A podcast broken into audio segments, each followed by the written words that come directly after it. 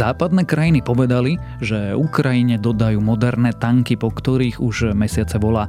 Zároveň sa hovorí o jarných ofenzívach i o tom, či prinesú zlom vo vojne na Ukrajine. Je piatok 27. januára, meniny má Bohuš a aj dnes by malo byť zamračené, oblačno. Nachystajte sa aj na hmlu s prípadným dažďom či nebodaj snežením. Dávajte si pozor aj na poľadovicu. Denné maxima by sa mali pohybovať medzi 0 až 5 stupňami. Počúvate Dobré ráno, denný podcast denníka Sme s Tomášom Prokopčákom. Ďakujeme, že ste hlbaví, ste tolerantní, ste nadšení, ste horliví, ste chápaví, ste kritickí, ste citliví, ste zvedaví, ste vnímaví a pozorní, ste nároční aj objektívni. Ste naši predplatitelia. Vďaka vám sme už 30 rokov. Sme SK.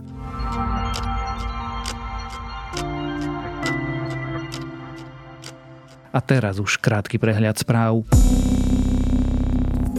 Situácia s nedostatkom niektorých liekov v lekárniach by sa mohla zlepšiť v marci. Chýbajú pritom najmä antibiotika a lieky na tlmenie teploty či bolesti, potvrdil štátny ústav pre kontrolu liečiv. Šukl pripustil aj to, že súčasná situácia nie je normálna, no ešte to nie je kríza. Dostupnosť liekov je problémom aj v iných krajinách. Smer chce predčasné voľby už na konci mája. Robert Fico tvrdí, že predčasné voľby koncom septembra sú nezmyslom. Na septembrových predčasných voľbách sa predbežne dohodla bývalá vládna koalícia. O termíne by sa malo hlasovať v útorok 31. januára. Tanky Leopard by mali na Ukrajinu doraziť koncom marca alebo začiatkom apríla. Zároveň výcvik ukrajinských vojakov na týchto tankoch či na nemeckých bojových vozidlách pechoty Marder začne v najbližších dňoch. Oznámilo to nemecké ministerstvo obrany. V marci by mali doraziť aj britské tanky. Športovci z Ruska a z Bieloruska sa možno vrátia aj na olympijské hry. Najnovšie dostali pozvánku na ázijské hry v čínskom Hangzhou. Rozhodla o tom Olympijská rada Ázie.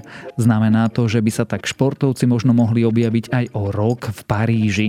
Medzinárodný olympijský výbor chce však individuálne skúmať, či športovec aktívne podporuje vojnu na Ukrajine. V Česku sa šíri dezinformácie o úmrtí kandidáta na prezidenta Petra Pavla. Falošné webové stránky ponášajúce sa na oficiálny web Pavla obsahovali smútočné oznámenie. Niektoré médiá dostali dokonca aj e-mail od falošnej hovorkyne kandidáta. Prípadu sa už venuje česká polícia. Dezinformáciu odsúdil aj Pavlov protikandidát Andrej Babiš. Ak vás tieto správy zaujali, viac nových nájdete na webe denníka Sme alebo v aplikácii denníka Sme.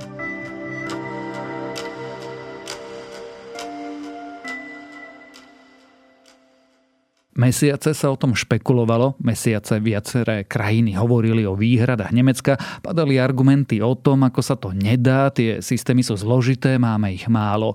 Nakoniec však viaceré krajiny oznámili, že Ukrajine pošlu svoje najmodernejšie tanky. To všetko v čase, keď sa špekuluje o jarných ofenzívach na bojisku.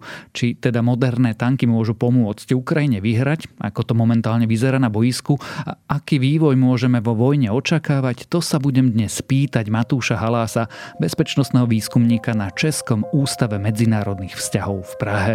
Tonight, in a major reversal, President Biden announcing he's sending 31 powerful American Abrams tanks to Ukraine. This seems to be, as expected, I suppose, in the last 24 hours at least, the pressure building and building on Germany to come to this conclusion. The world was hesitant in 2014 when Russia, without hesitation, occupied the Crimea. The world must not hesitate today and ever. That's what this is about.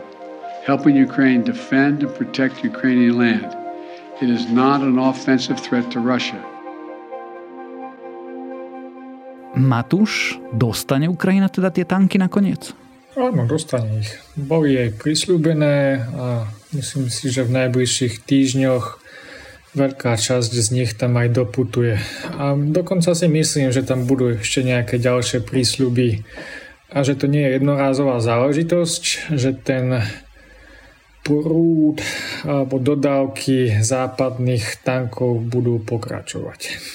Čo sa zmenilo, pretože sme tu týždne, možno mesiace sledovali takéto vajatanie, dokonca ešte koncom minulého týždňa nebolo úplne isté, že tie dodávky tých nových zbraní Ukrajina dostane? Ono je okolo toho strašne veľa veľmi krátkodobého rozmýšľania a s tým, že my máme tendenciu rozmýšľať o tom z pohľadu niekoľkých dní, ale ak si to zoberieme z pohľadu toho posledného roka, ak by niekto povedal, že začiatkom roku 2023, po roku konfliktu, ak by takéto niečo povedal niekto v februári 2022, že Západ bude Ukrajine dodávať tanky, tak by sme si všetci klopali na čelo.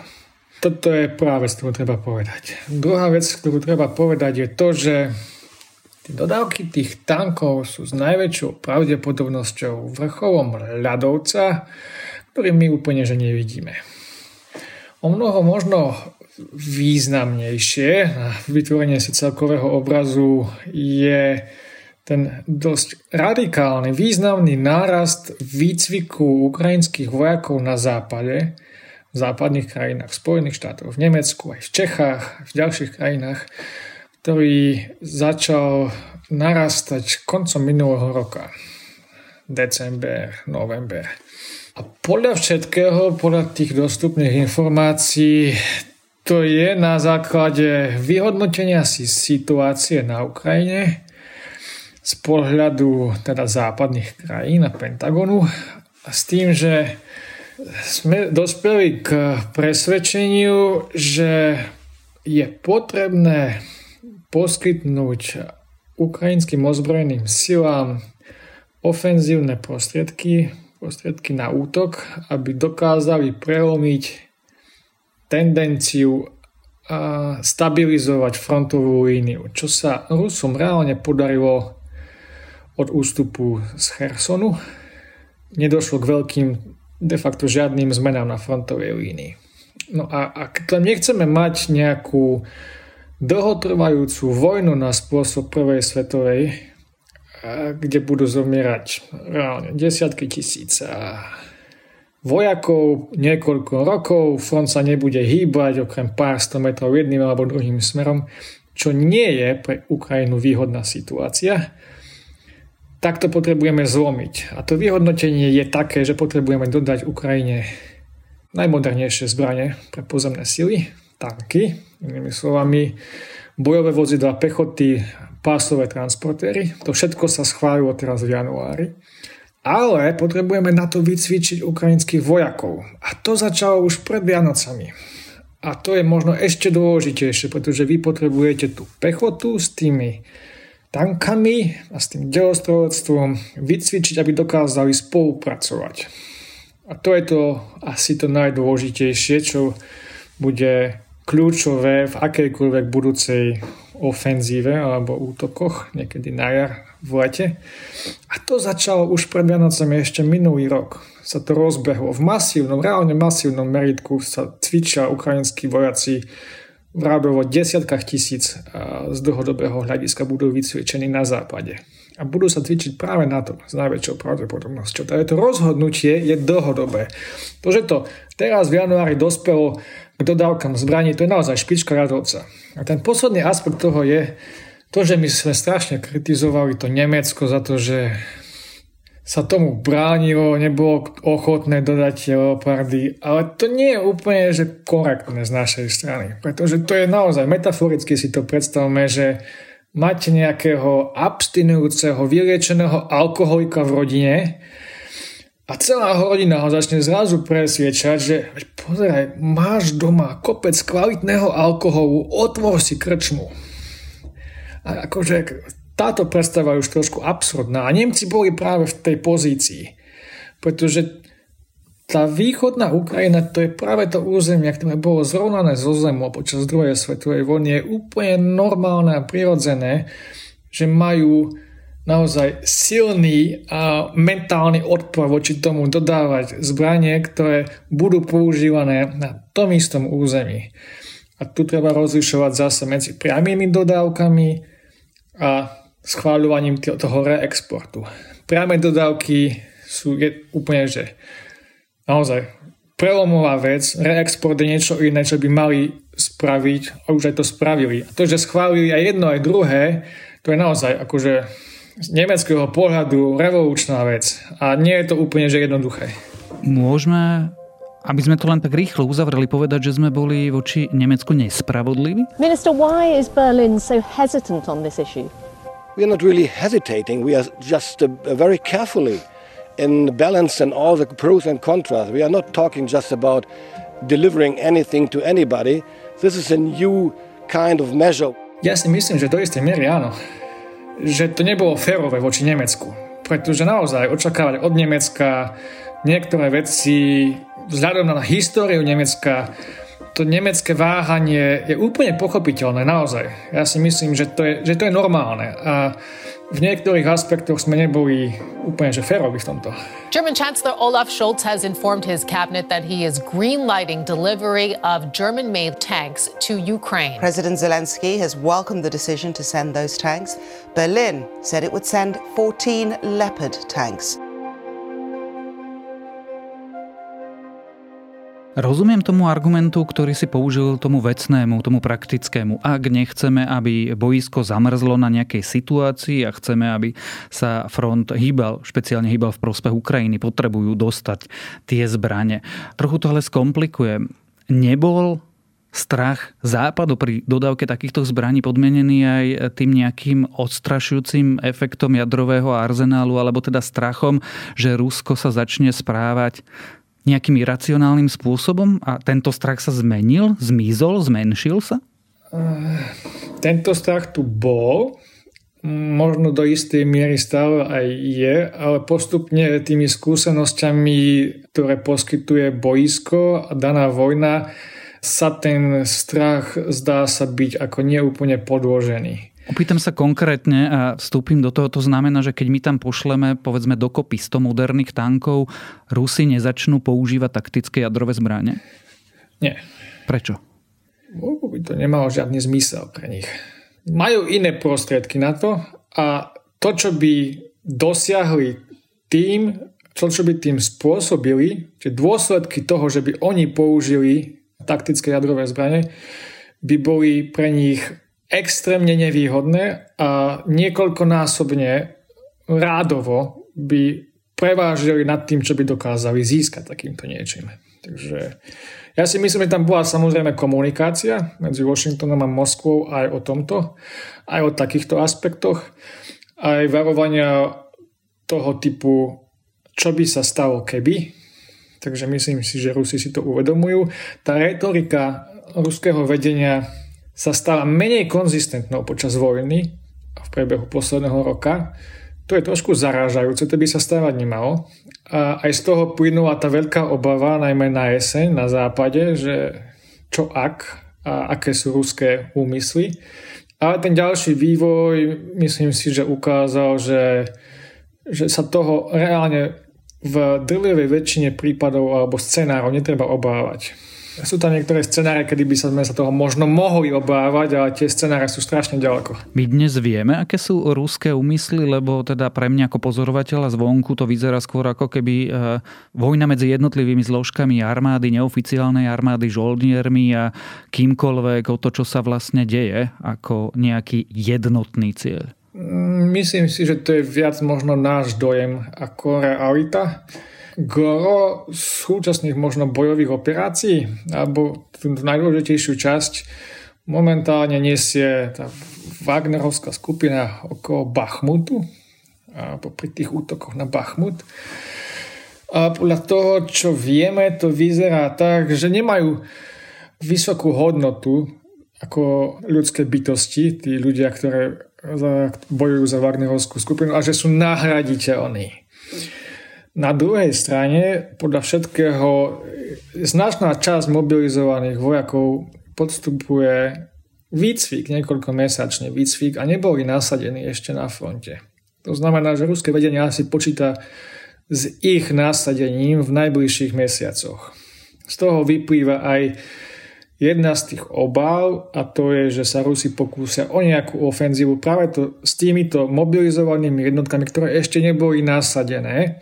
A medzi tým, čiže súčasnosť, bude najväčšie bremeno bojov nie práve tá Wagnerová skupina a vieme, odkiaľ pochádzajú tí bojovníci z tej skupiny. To sú jednoducho naverbovaní väzni, tak povediac. My vieme, kedy by tie ofenzívy mali byť. Ono sa špekuluje o jari.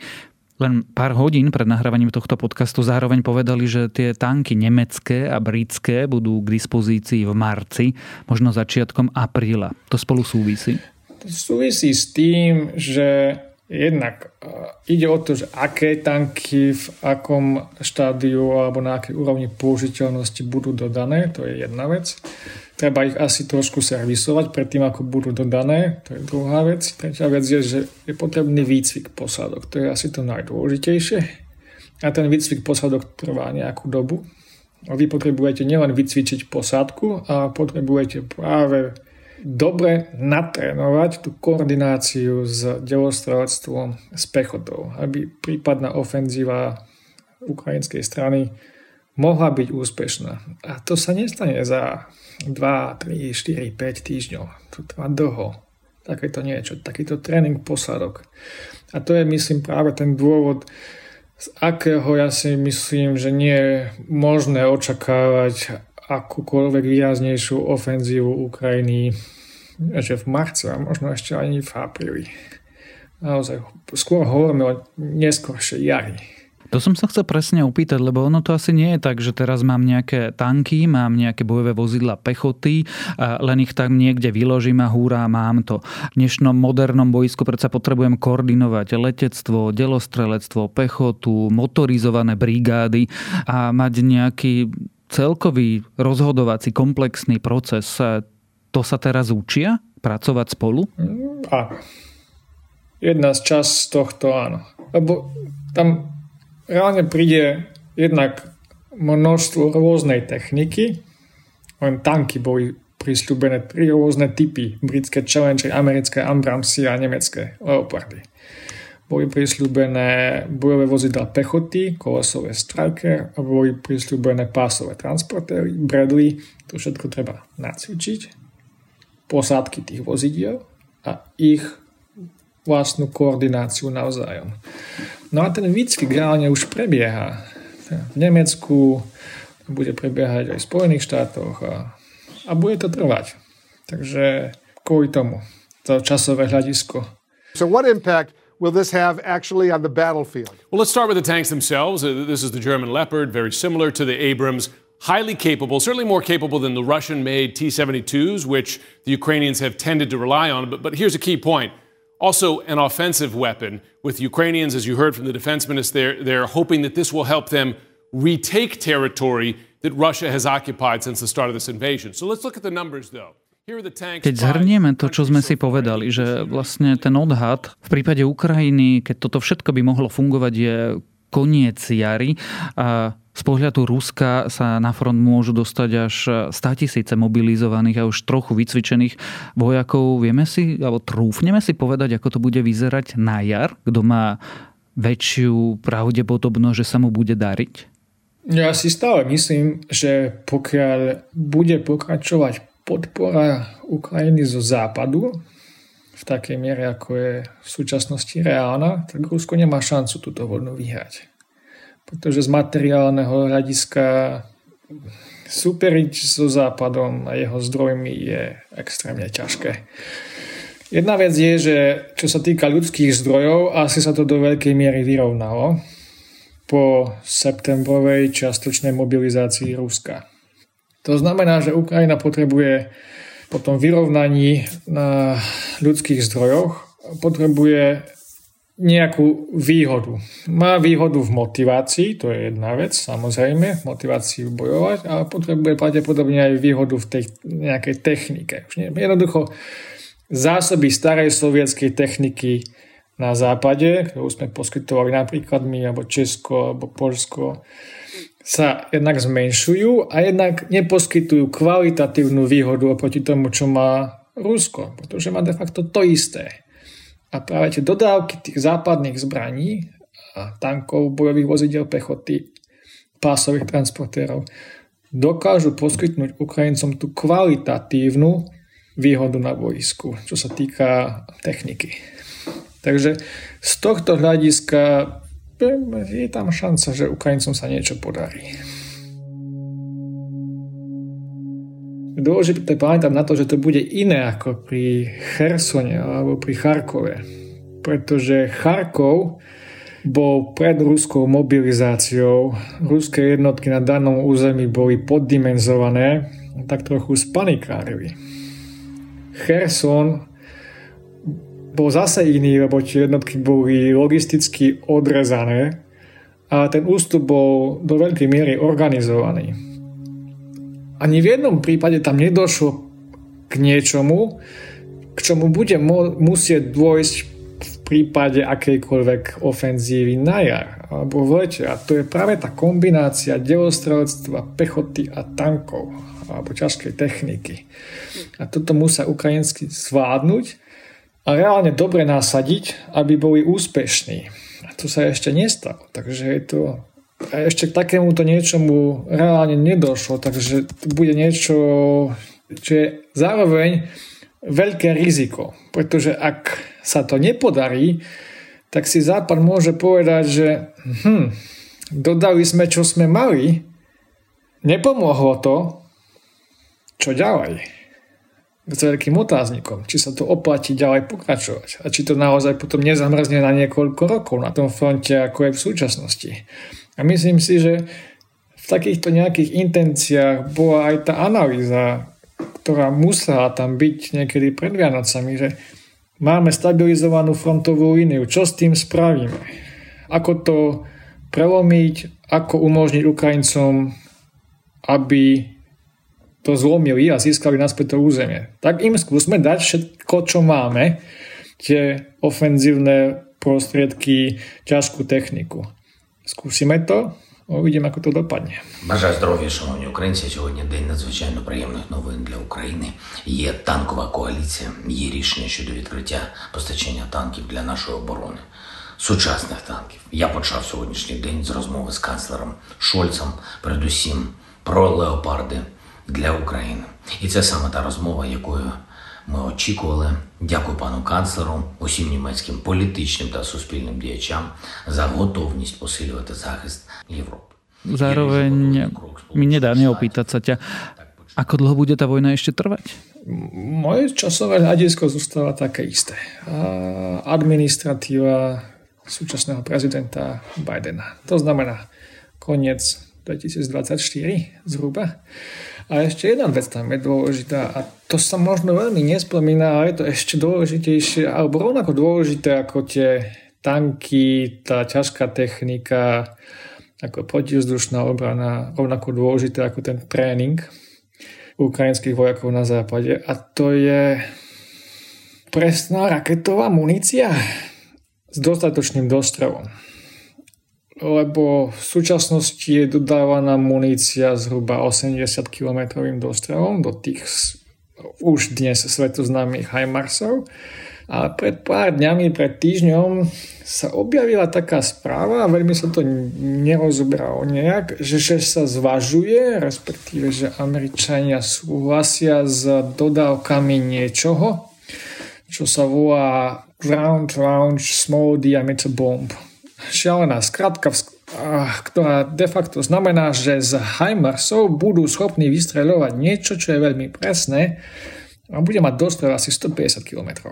Nie je to to, čo Ukrajinci chcú, to je iné rakety s dostrelom 300 km, ale je to presne to, čo by malo stačiť, pretože keď si pozriete na vzdialenosť od frontovej línie po, dajme tomu, Azovské more alebo po hranicu medzi Ukrajinou a Ruskou federáciou, tú pôvodnú v 2014, tak to je presne tých 150 km. A keď táto munícia do raketometov príde zo západu a mala by byť, a je to nová vec relatívne, pár rokov stará a má by byť lacná a dostupná, ak to Ukrajinci získajú, tak budú schopní ničiť logistiku ruských vojsk podobným spôsobom, ako to robili pri Chersone. A to je extrémne dôležité, aby to robili ešte predtým, ako príde k akejkoľvek ofenzíve. Pretože bez toho sa to jednoducho nebude dať. Vy musíte odrezať tú logistiku ruských vojsk. A so súčasnou muníciou, ktorú Ukrajinci dostávajú z dostrela 80 km, to nezvládnete. Pretože Rusi presunuli všetky centrá, svoje veliteľské, respektíve logistické centra za tú hranicu a sú stále na pôvodnom území Ukrajiny. To musíte odrezať kompletne. Zároveň asi ale stále platí, že Západ nedodá Ukrajine nič, čo by jej umožňovalo zasahovať ciele na ruskom území, čiže keď sa bavíme o tej modernej technike, asi na lietadla a stíhačky nedôjde? Netrúfam si povedať.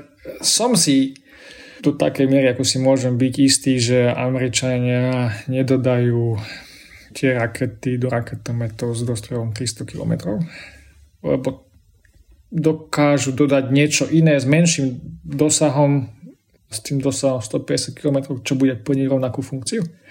A je to mnoho lacnejšie. A čo sa týka lietadiel, neviem, netrúfam si to odhadnúť a myslím si, že to nebude mať až taký zásadný význam. Tam je dôležitá protivzdušná obrana, aby fungovala na ukrajinskej strane dostatočne. Západ na tom pracuje. A či tam budú západné lietadlá alebo nie. Rusi samotní majú vzdušnú prevahu, takže nemyslím si, že by to bolo niečo, čo by bolo extrémne aktuálne. Úplne na záver položím logicky poslednú otázku a to je, čo sme Ukrajine ešte nedodali a dodať by sme jej mohli? No, neviem, čo také by sme ešte mohli dodať, lebo sme už toho dodali naozaj to, čo de facto asi máme. Začali sme jej dodávať najlepšiu protivzdušnú obranu, ako máme.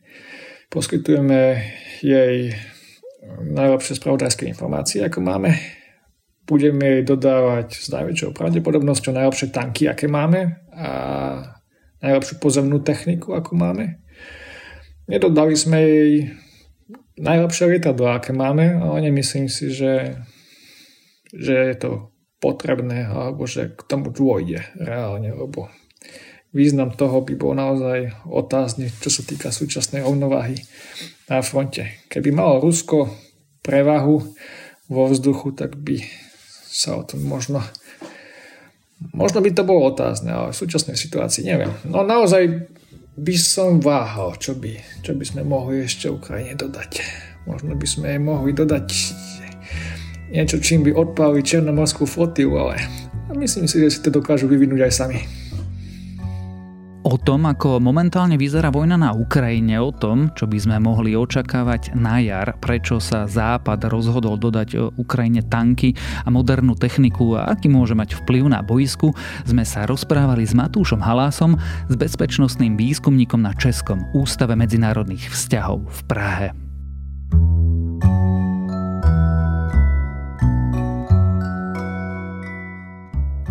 Mojím dnešným odporúčaním je aktuálna epizóda podcastu Planet Money, ktorá opisuje príbeh asi najpopulárnejšej stolnej hry súčasnosti, teda Monopoly. Vedeli ste napríklad, že pôvodná hra bola kritikou obchodných molochov a kapitalizmu a že aj príbeh jej vzniku je systematicky sfalšovaný? Dozviete sa to v epizóde Príbeh Monopoly a amerického kapitalizmu. A to je na dnes všetko. Dávajte na seba pozor. Počúvali ste Dobré ráno, denný podcast denníka Sme s Tomášom Prokopčákom. Dobré ráno okrem mňa moderujú aj Jana Maťková a Zuzana Kovačič-Hanzelová. Na strihu a produkcii sa podieľajú aj Kristýna Janščová, Adam Blaško, Marek Franko a Viktor Hlavatovič. A pripomínam, že dnes vychádzajú aj nové epizódy podcastov Piatoček a THFM, v sobotu Klik a v nedeľu Dejiny.